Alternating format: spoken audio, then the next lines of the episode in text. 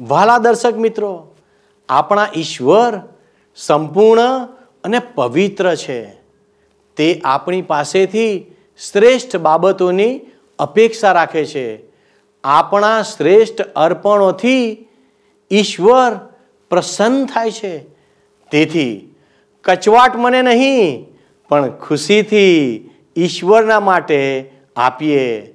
શું તમે તમારું શ્રેષ્ઠ ઈશ્વરને આપો છો?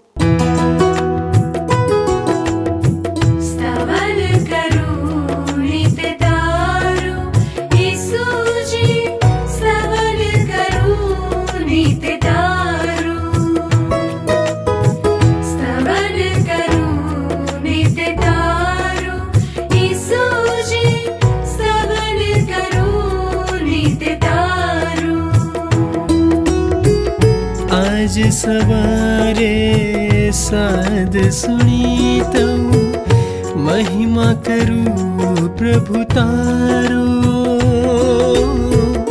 महिमा करु प्रभु तारो। स्तवन करु नित तारु।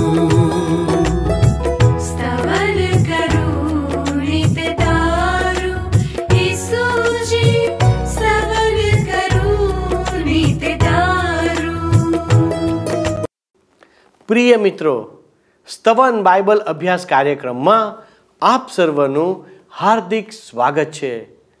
આપ આ કાર્યક્રમમાં ભાગ લઈ રહ્યા છો તે ખુશીની વાત છે. આ કાર્યક્રમ ઈશ્વરના જીવંત વચન પર આધારિત છે. આ અભ્યાસ શ્રેણીમાં આગળ વધતા આપણે આજે લેવીએના પુસ્તકના એકવીસમાં અને બાવીસમાં અધ્યાયોમાંથી ધર્મગુરુઓની પવિત્રતા અને અર્પણોની પવિત્રતા વિશે અભ્યાસ કરીશું.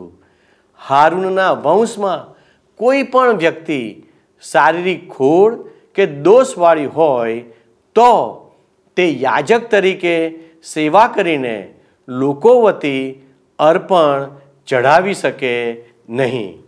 સંપૂર્ણ તંદુરસ્તી અને શારીરિક સંપૂર્ણતા ધરાવતા યાજકો જ ઈશ્વરની સેવા કરી શકે એવો ઈશ્વરનો ઉદ્દેશ હતો. શારીરિક ખામી રહિત વ્યક્તિઓ તેમની ફરજો વધારે અસરકારક રીતે બજાવી શકે. આત્મિક આગેવાનો નિર્દોષ. એક સ્ત્રીનો પતિ, પહેરેજગાર, શુદ્ધ હૃદયના, સુવ્યવસ્થિત, મહેમાનગીરી કરનાર શીખવી શકે તેવા.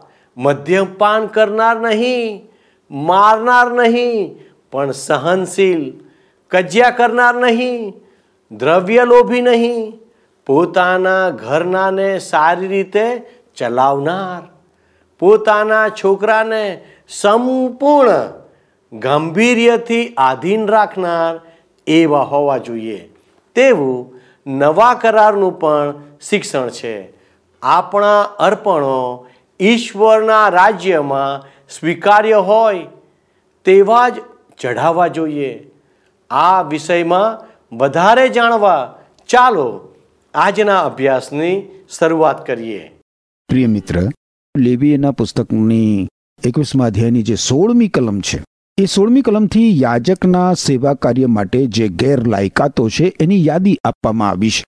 એમાં અંધાપાનો, લંગડાપણાનો ચપટા નાકનો અધિકાંગીનો, ઠૂંઠાપણાનો, ઠીંગણાપણાનો, અંગભંગિતપણાનો, ખરજવાનો અને ખુજલી વગેરે ખોડખાપણોનો સમાવેશ થયેલો છે. તમે વાંચ્યું જશે ખેર, મારી સાથે સાથે તમે સોળથી એકવીસ કલમો જુઓ. લેવીએનું પુસ્તક એકવીસમો અધ્યાય.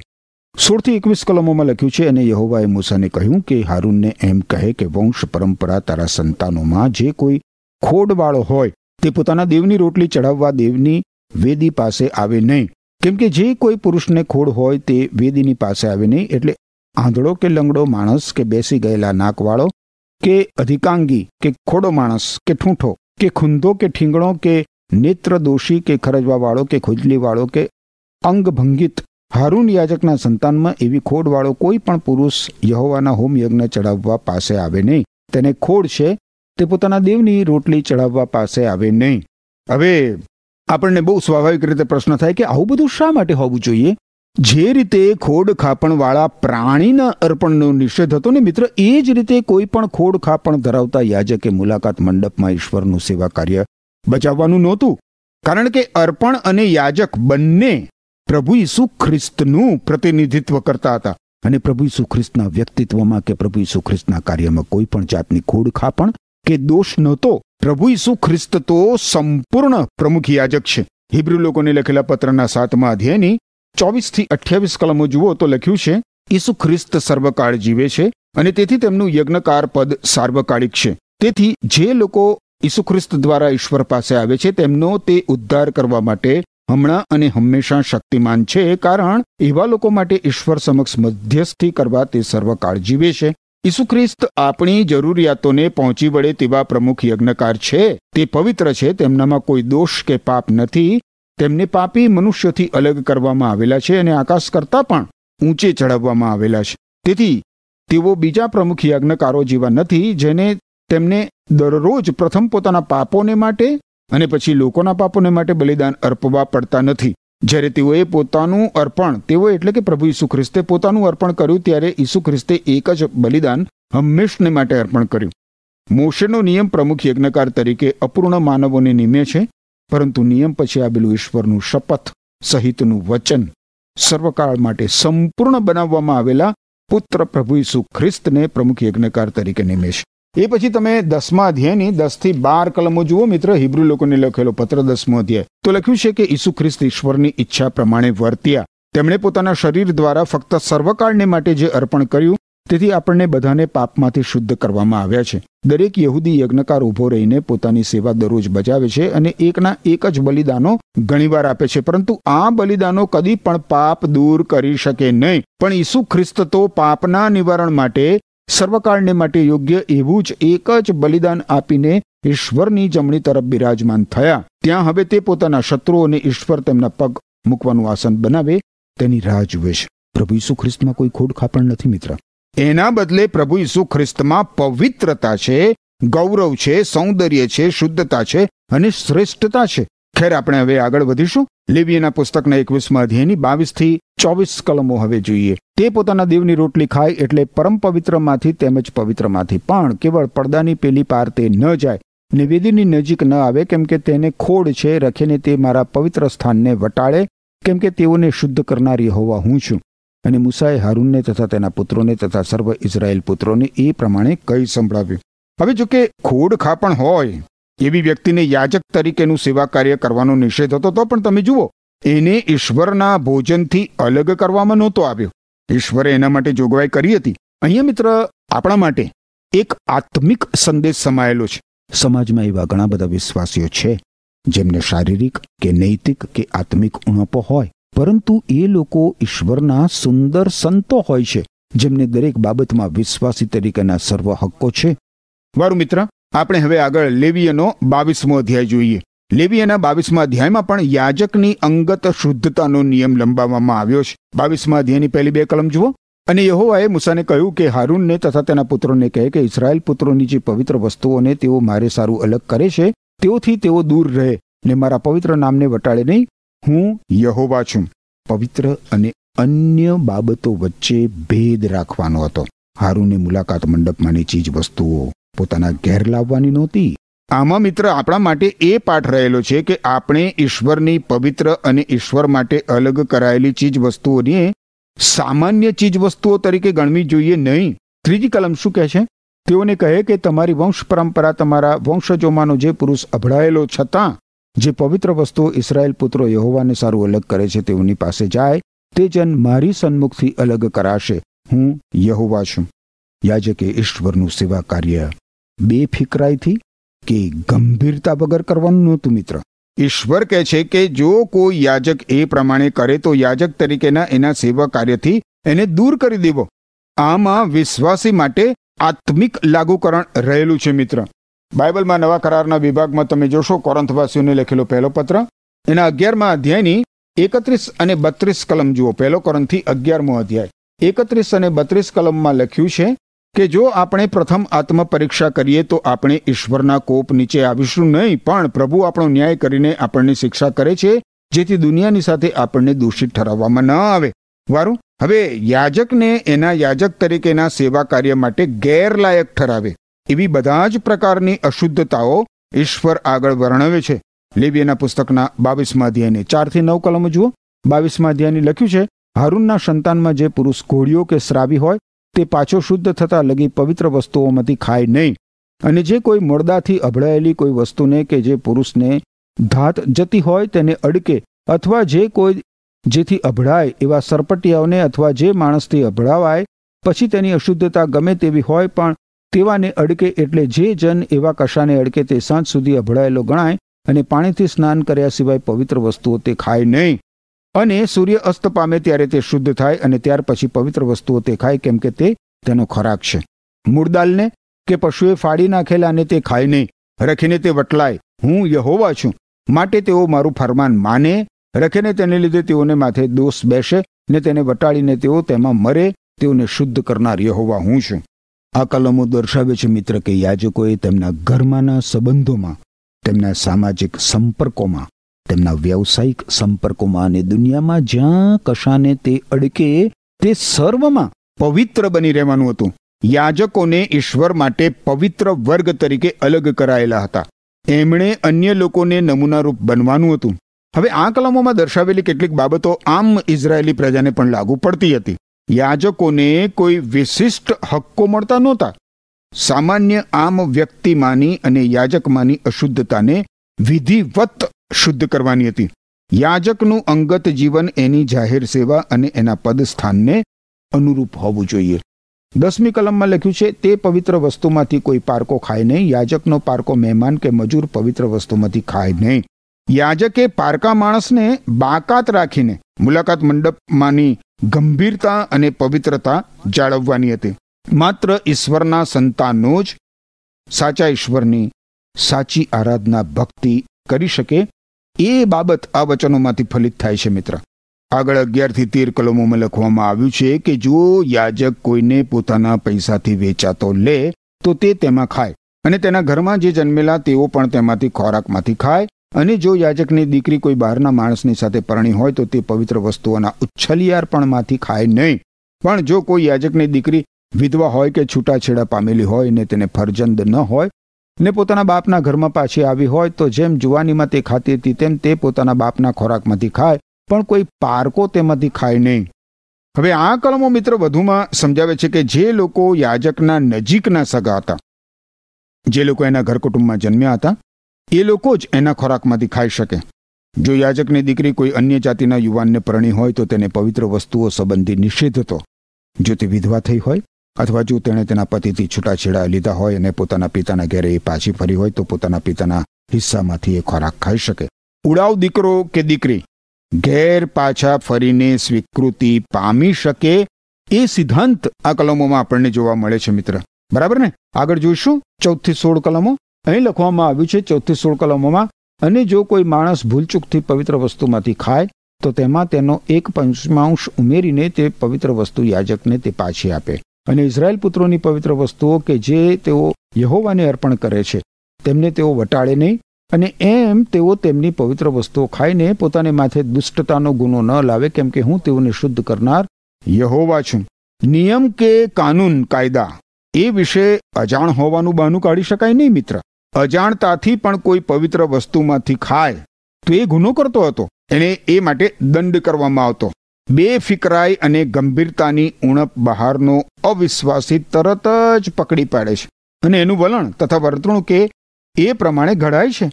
અને તમે જુઓ, પ્રેષિત પાઉલ શું કહે છે? ગ્રંથવાસીઓને લખેલા પહેલા પત્રના નવમા અધ્યાયની સત્યાવીસમી કલમમાં પ્રેષિત પાઉલ કહે છે કે, હું મારા શરીરને જ મુક્કીઓ મારીને સંપૂર્ણ રીતે કાબૂમાં રાખું છું. રખેને, બીજાઓને શુભ સંદેશ પ્રગટ કર્યા છતાં મને જ નાપસંદ કરવામાં આવે. આમાં પણ મિત્ર બીજાઓને ઠોકરરૂપ નહીં થવાની સાવચેતી છે. હવે આગળ આપણે સત્તરથી વીસ કલમો જોઈએ. લેવીએનું પુસ્તક બાવીસમો અધ્યાય. અને યહોવાએ મૂસાને કહ્યું કે હારૂનને તથા તેના પુત્રોને તથા સર્વ ઇઝરાયલ પુત્રોને એમ કહે કે ઇઝરાયલના ઘરનો અથવા ઇઝરાયલ મધ્ય વસતા પરદેશીઓમાંનો જે કોઈ પોતાનું અર્પણ ચડાવે પછી તે તેમની કોઈ માનતાને લીધે હોય કે તેમના કોઈ અચ્છિકપણાને લીધે હોય. પણ તેઓ તેને યહોવાની આગળ દહનિયાર પણ તરીકે ચઢાવે તો ગો પશુઓમાંથી કે ઘેટામાંથી કે બકરામાંથી એબ રહિત નર ચડાવે એ માટે કે તમે માન્ય થાઓ. પણ ખોડવાળું કશું એ તમારે ચડાવવું નહીં, કેમ કે તમારા લાભમાં તે માન્ય નહીં થાય. હવે આ વિભાગમાં લોકો એમના જે અર્પણો લાવે, એ માટેના નીતિ નિયમોનો સમાવેશ કરવામાં આવ્યો છે. અને આ નીતિ નિયમોનું યાજકોએ કડક રીતે પાલન કરવાનું હતું. નીતિ નિયમો લોકોને લાગુ પડે છે, પરંતુ એનું પાલન કરાવવાની ફરજ યાજકોની હતી. કોઈ પણ પ્રકારનું અર્પણ ખોડ ખાપણવાળું ના હોવું જોઈએ, કારણ કે અર્પણ પ્રભુ ઈસુ ખ્રિસ્ત પ્રત્યે અંગુલી નિર્દેશ કરતું હતું. હવે આ નીતિ નિયમોમાં સહેજ પણ શિથિલતા દાખવવામાં આવે, તો પ્રભુ ઈસુ ખ્રિસ્તના વ્યક્તિત્વના ખાલને હલકો પાડે અને ઈશ્વરની પવિત્ર માગણીઓને હલકી પાડે. પ્રભુ દેવ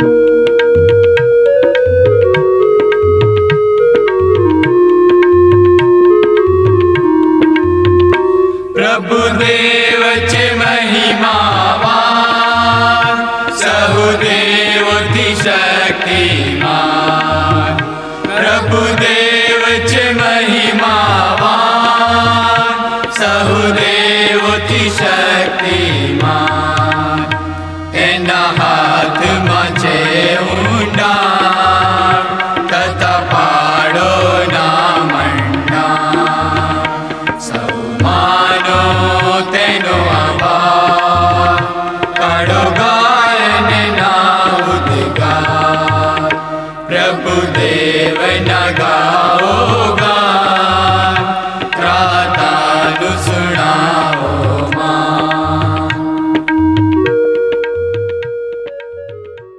આગળ એકવીસથી અઠ્યાવીસ કલમો તમે જુઓ તો લખવામાં આવ્યું છે અને જો કોઈ માનતા ઉતારવા સારું અથવા અચ્છિક પરણ તરીકે યહોવા પ્રત્યે શાંત્યર્પણનો યજ્ઞ ચઢાવે એટલે કે ઘેટો ચઢાવે તો તે એબ રહિત હોય તો જ માન્ય થાય તેમાં કોઈ પણ ખોડ ન હોય. આંધળું કે નંદાયેલું કે લૂલું કે ઢીમાવાળું કે ખરજવાવાળું કે ખુજલીવાળું, એવા તમારે યહોવાને ચડાવવા નહીં, તેમજ યહોવાને સારું વેદી પર તેમનો હોમ યજ્ઞ પણ કરવો નહીં. જે ભલવાનને અધિકાંગ કે કમાંગ હોય, તેવા એ ઐચ્છિકાર્પણ તરીકે ચડાવવાની તને છૂટ છે. પણ માનતાને સારું તે માન્ય નહીં કરાય. જેનો કછોટો ઘાયલ કરેલો કે છૂંદેલો કે કૂટેલો કે ખસી કરેલો હોય, તે યહોવાને ન ચડાવો અને તમારા દેશમાં એવાઓને ચડાવશો નહીં. તેમજ પરદેશી પાસેથી પણ એવું કંઈ લઈને તમારા દેવને તેનું ખાદ્યાર્પણ ચડાવો નહીં, કેમ કે તેઓની અંદર બગાડ સમાયેલો છે, તેઓમાં ખોડ છે, તેઓ તમારા લાભમાં માન્ય થશે નહીં. અને એવાએ મૂસાને કહ્યું કે જ્યારે ઘેટું કે બકરું જન્મે ત્યારે તે સાત દિવસ સુધી પોતાની માને ધાવે અને આઠમા દિવસથી તે ત્યાર પછીથી તે યહોવાને સારું હોમ યજ્ઞના અર્પણ તરીકે માન્ય થશે. અઠ્યાવીસમી કલમ. અને ઘેટી હોય પણ તેને તથા તેના બચ્ચાને બંનેને એક જ દિવસે ન કાપો. પ્રાણીમાં કુદરતી ખોડ ખાપણ, એના શરીર પર કોઈ ગયા પડ્યા હોય, તો તે, અથવા તે નંદાયેલું હોય કે તેનું કોઈ હાડકું ભાંગેલું હોય, તો એ બધાનો ખોડ ખાપણમાં સમાવેશ થતો હતો. આમાંની કોઈ પણ બાબત પ્રાણીમાં હોય તો તેને અર્પણ માટે નકારી કાઢવામાં આવતું હતું. હવે કોઈ અજાણ્યા માણસે આવી બાબતો પણ અર્પણ કરવાની નહોતી. અને અર્પણ માટેનું પ્રાણી કમસે કમ સાત દિવસની ઉંમરનું હોવું જોઈતું હતું. સાતનો આંક મિત્ર સંપૂર્ણતા દર્શાવે છે. પ્રાણીએ સંપૂર્ણ આવર્તન પૂરું કરેલું હોવું જોઈતું હતું. ઇઝરાયેલી લોક ખોડ ખાપણવાળા પ્રાણીઓના મુદ્દે અત્યંત ખરાબ રીતે નિષ્ફળ ગયા હતા મિત્ર. એ લોકો લંગડા, આંધળા, બીમાર અને મરવાના વાંકે જીવતા પ્રાણીઓ અર્પણ કરવા લાવતા હતા. ઈશ્વરે પ્રબોધકોની મારફતે તેમના ઉપર ફિટકાર વર્ષાવવો પડ્યો હતો. આ માટે જો તમારે જોવું હોય તો બાઇબલમાં જૂના કરારના પુસ્તકમાં જે છેલ્લું પુસ્તક છે માલાખીનું પુસ્તક, એના પહેલા અધ્યાયની છ થી ચૌદ કલમો તમે જુઓ, તો ઈશ્વરનું પવિત્ર વચન અહીં સ્પષ્ટપણે જાહેર કરે છે કે, હે મારા નામનો તિરસ્કાર કરનાર યાજકો, સૈન્યનો દેવ યહોવા તમને પૂછે છે કે પુત્ર પોતાના પિતાને ને ચાકર પોતાના ધણીને માન આપે છે. ત્યારે જો હું પિતા હોઉં, તો મારું સન્માન ક્યાં છે? અને જો હું ધણી હોઉં, તો મારો ડર ક્યાં છે? તમે પૂછો છો કે કઈ બાબતમાં અમે તારા નામનું અપમાન કર્યું છે? તમે મારી વેદી પર અપવિત્ર અન્ન ચડાવો છો. તેમ છતાં તમે પૂછો છો કે અમે કેવી રીતે તારા નામનું અપમાન કર્યું છે? યહોવાની મેજ તિરસ્કાર પાત્ર છે એવું કહીને તમે અપમાન કર્યું છે. વળી તમે આંધળા જાનવરનું બલિદાન આપો છો ને વળી કહો છો કે એમાં કંઈ ખોટું નથી. તમે લંગડા તથા રોગિષ્ટ જાનવરનું બલિદાન આપો છો ને વળી કહો છો કે એમાં કંઈ ખોટું નથી? ત્યારે વારું, તારા સુબાને એવા જાનવરની ભેટ કર. એથી એ તારા પર પ્રસન્ન થશે? અથવા શું તે તારો સત્કાર કરશે? એમ સૈન્યનો દેવી યહોવા કહે છે. ઇઝરાયેલી લોકોએ આ પ્રમાણે કર્યું હતું, મિત્ર. વારું આપણે આગળ વધીશું લેવિયાના પુસ્તકના બાવીસમાં અધ્યાયમાં અને એની ઓગણત્રીસ અને ત્રીસ કલમો જોઈએ. અને જ્યારે તમે ઉપકારાર્થ અર્પણનો યજ્ઞ યહોવાને ચડાવો ત્યારે તે એવી રીતે ચડાવો કે તમે માન્ય થાઓ. તેને તે જ દિવસે તેને ખાવું. એમાંથી કંઈ પણ સવાર સુધી તમારે રહેવા દેવું નહીં. હું યહોવા છું. અર્પણ સ્વૈચ્છિક રીતે કરવાનું હતું, મિત્ર, એ યાદ રાખો. હવે આ પ્રકારનું અર્પણ ઈશ્વર તરફ આપણું ધ્યાન ખેંચે છે. ઈશ્વર તરફ. જેમણે આપણા પ્રત્યેના પ્રેમને કારણે આપણે માટે પોતાના પુત્ર પ્રભુ ઈસુ ખ્રિસ્તને બલિદાન થવા અર્પી દીધા હતા અને પ્રભુ ઈસુ ખ્રિસ્ત તેમની સમક્ષ મૂકવામાં આવેલા આનંદ માટે આવ્યા હતા. હિબ્રુ લોકોને લખેલા પત્રના બારમા અધ્યાયની બીજી કલમમાં લખવામાં આવ્યું છે કે આપણા વિશ્વાસનો આરંભ અને તેની પરિપૂર્ણતા જેમના પર આધારિત છે, તે ઈસુ ખ્રિસ્ત પર આપણે આપણી દ્રષ્ટિ સ્થિર રાખીએ. પોતાની સમક્ષ રહેલા આનંદને કારણે તેમણે ક્રુસ પરનું નામોશી ભર્યું મરણ સહન કર્યું અને હાલમાં ઈશ્વરના રાજ્યસનની જમણી તરફ બિરાજેલા છે. હવે જે અર્પણ હતું, એ એ જ દિવસે ખાવાનું હતું. ખોરાક બગડી જવાની સહેજ પણ સંભાવના ચલાવી લેવાની નહોતી. આગળ તમે જુઓ તો એકત્રીસથી તેત્રીસ કલમોમાં લખ્યું છે, એ માટે તમે મારી આજ્ઞાઓ પાળો ને તેઓનો અમલ કરો. હું યહોવા છું અને તમે મારું પવિત્ર નામ વટાળો નહીં. પણ ઇસરાયેલ પુત્રો મધ્યે હું પવિત્ર મનાવ. તમને પવિત્ર કરનાર યહોવા હું છું, કે જે તમારો દેવ થવા સારું તમને મિસરમાંથી કાઢો લાવ્યો. હું યહોવા છું. ઇઝરાયેલી લોકોએ ઈશ્વર માટે સાક્ષીરૂપ બનવાનું હતું, મિત્ર. સાક્ષીરૂપ એમણે એક પ્રજા તરીકે ઈશ્વરની સેવા કરવાની હતી. આ પ્રમાણે તેઓ કરે તો સમગ્ર દુનિયા યરુશાલેમ આવે. આરાધના ભક્તિની પ્રત્યેક ક્રિયામાં ઈશ્વરના પવિત્ર નામનું પ્રતિનિધિત્વ થવું જ જોઈતું હતું મિત્ર. ઈશ્વરને તેમની આધીનતા માટે પ્રેરણાદાયક કઈ બાબત હતી? આ માટે પાંચ બાબતો આપણા ધ્યાન ઉપર આવે છે. પહેલી બાબત છે ઈશ્વર કહે છે, હું યહોવા છું. બીજી બાબત છે, ઇઝરાયેલી પ્રજામાં મારું સન્માન થશે. ત્રીજી બાબત છે, હું યહોવા તમારો ઉદ્ધાર કરતા છું. ચોથી બાબત છે, મિસર દેશમાંથી તમને બહાર કાઢી લાવનાર તમારો દેવ યહોવા હું છું. અને પાંચમી બાબત છે, તમારો દેવ હું યહોવા તમારો ઉદ્ધાર કરતા છું. આજે તો મિત્ર વિશ્વાસી માટે પૂરેપૂરી સ્વતંત્રતા છે, પૂરેપૂરી સ્વતંત્રતા. પણ હા, સ્વતંત્રતા એ કોઈ સ્વચ્છંદી જીવન જીવવા માટેનું લાયસન્સ કે પરવાનું નથી મિત્ર. આપણે સર્વ આરાધના ભક્તિમાં ઈશ્વરની પવિત્રતા અને ઈશ્વરનું ન્યાયીપણું ઉત્સાહપૂર્વક અને નિષ્ઠાપૂર્વક જાળવવું જોઈએ. ઈશ્વર કહે છે કે મિસર દેશમાંથી તમને બહાર કાઢી લાવનાર તમારો દેવ યહોવા હું છું. અને આ શું બતાવે છે? આ બતાવે છે મિત્ર કે ઈશ્વરે તમારો ઉદ્ધાર કર્યો છે. ઈશ્વર તેમની કૃપાથી આપણો ઉદ્ધાર કરે છે. ઈશ્વરે આપણી પાસેથી કોઈ પ્રશંસનીય કામ કઢાવવા માટે આપણો ઉદ્ધાર નથી કર્યો. યાદ રાખજો. અરે જો એવું જ હોત ને તો પછી એ ઈશ્વરની કૃપા જ કેવી રીતે કહેવાત? કૃપા કોઈ બદલાની અપેક્ષા રાખતી નથી. પરંતુ હું તમને એક પ્રશ્ન પૂછું. તમે ઈશ્વરને પ્રેમ કરો છો, મિત્ર? તમે ઈશ્વરની સેવા કરવા માંગો છો? તમે તમારા બાળકની વર્ષગાંઠ વખતે તેને શા માટે કોઈ ભેટ આપો છો? એટલા માટે કે તમે તમારા બાળકને પ્રેમ કરો છો. આ જ પ્રમાણે, મિત્ર, સાચો વિશ્વાસી ઈશ્વરની નિષ્ઠાપૂર્વક સેવા કરશે. કારણ કે એ ઈશ્વરને પ્રેમ કરે છે. ઈશ્વર કહે છે કે તમારો ઉદ્ધાર કરતા ઈશ્વર હું છું. જે તમને મિસર દેશમાંથી બહાર કાઢી લાવ્યો છે, એ હું છું. તમારો દેવ યહોવા હું છું. શું સત્ય સનાતન સાચા ઈશ્વર તમારા ઈશ્વર છે, મિત્ર? સત્ય સનાતન સાચા ઈશ્વર જો એ તમારા ઈશ્વર છે, તો તમે તેનું પ્રતિનિધિત્વ કરો. યાદ રાખો મિત્ર, દુનિયાના લોકો તમારું જીવન વાંચે છે. પ્રભુ ઈસુ ખ્રિસ્તનો શુભ સંદેશ પ્રતિદિન એક પ્રકરણ લખાય છે. તમે જે કૃત્ય કરો છો ને એ દ્વારા. અને તમે જે બોલો છો મિત્ર, એ દ્વારા. તમે જે બોલો છો, એ લોકો વાંચે છે. સાચું કે ખોટું? તો કહો મિત્ર, ઈસુ ખ્રિસ્તનો શુભ સંદેશ તમારા દ્વારા શું છે? આજે આમ સમાજ બાઇબલ વાંચતો નથી, પણ લોકો તમને અને મને વાંચે છે. તમારામાં લોકો શું વાંચે છે મિત્ર? મારા પ્રશ્ન ઉપર કૃપા કરીને વિચાર કરજો કે તમારા જીવનમાંથી લોકો શું વાંચે છે? આ પ્રશ્ન ઉપર વિચાર કરવા માટે ઈશ્વર તમને કૃપા આપો. આમેન. વહાલા દર્શક મિત્રો, અહીં આપણે જોયું કે હારૂનના વંશજો યાજક અને મુખ્ય યાજકો તરીકે સેવાઓ બજાવતા હતા. તેઓ અશુદ્ધતાથી ઈશ્વરના મંદિરમાં જઈ શકતા નહીં. જ્યારે તેઓ અશુદ્ધ હોય, ત્યારે તેઓ અર્પણોમાંથી કંઈ પણ ખોરાક ખાઈ શકતા નહીં.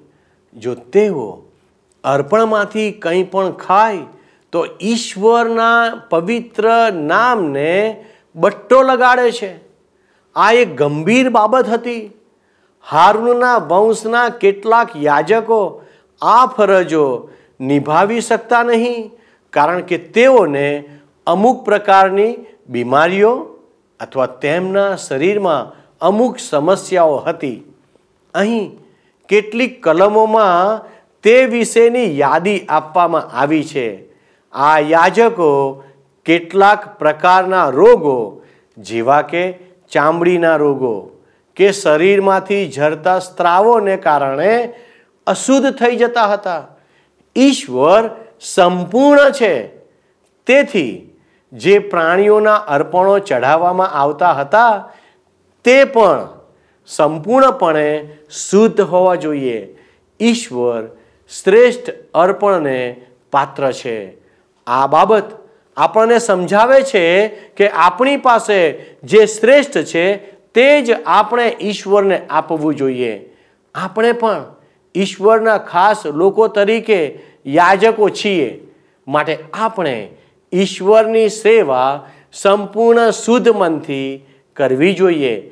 અને ઈશ્વરને જે કંઈ આપણી પાસે શ્રેષ્ઠ હોય તેનું જ અર્પણ ચઢાવવું જોઈએ અથવા તો ઈશ્વરને આપવું જોઈએ. પ્રિય મિત્રો, અશુદ્ધ મનથી કે કચવાતા મનથી ઈશ્વરની સેવા કરવી જોઈએ નહીં. અથવા તો ઈશ્વરને અર્પણ તરીકે જે કંઈ આપણે દશાંશો આપીએ છીએ તે પણ પૂરેપૂરા મનથી અને હૃદયથી આપવું જોઈએ. તો જ ઈશ્વર તેના રાજ્યમાં આપણો સ્વીકાર કરશે. ભાલાવો, શું આજે આપણે શુદ્ધ મનથી અને હૃદયથી ઈશ્વરની સેવા અને આરાધના કે અર્પણો કરીએ છીએ? ઈશ્વર આ બાબત સમજવા માટે તેમની કૃપા આપે. આવો, આપણે પ્રાર્થના કરીએ. હે પરમેશ્વર, અમને મદદ કરો કે અમે અમારા જીવનનું શ્રેષ્ઠ અર્પણ તમને કરીએ. પ્રભુ, તમારી કૃપામાં અમ સર્વને રાખો. અમારી આ વિનંતી ઈસુના નામમાં માગીએ છીએ. માટે સાંભળો ને સ્વીકાર કરો. આમેન. ઈશ્વર આપને આશીષ આપો. શું તમને આ કાર્યક્રમ ગમ્યો? અત્યારે જ અમને મિસ કોલ કરો.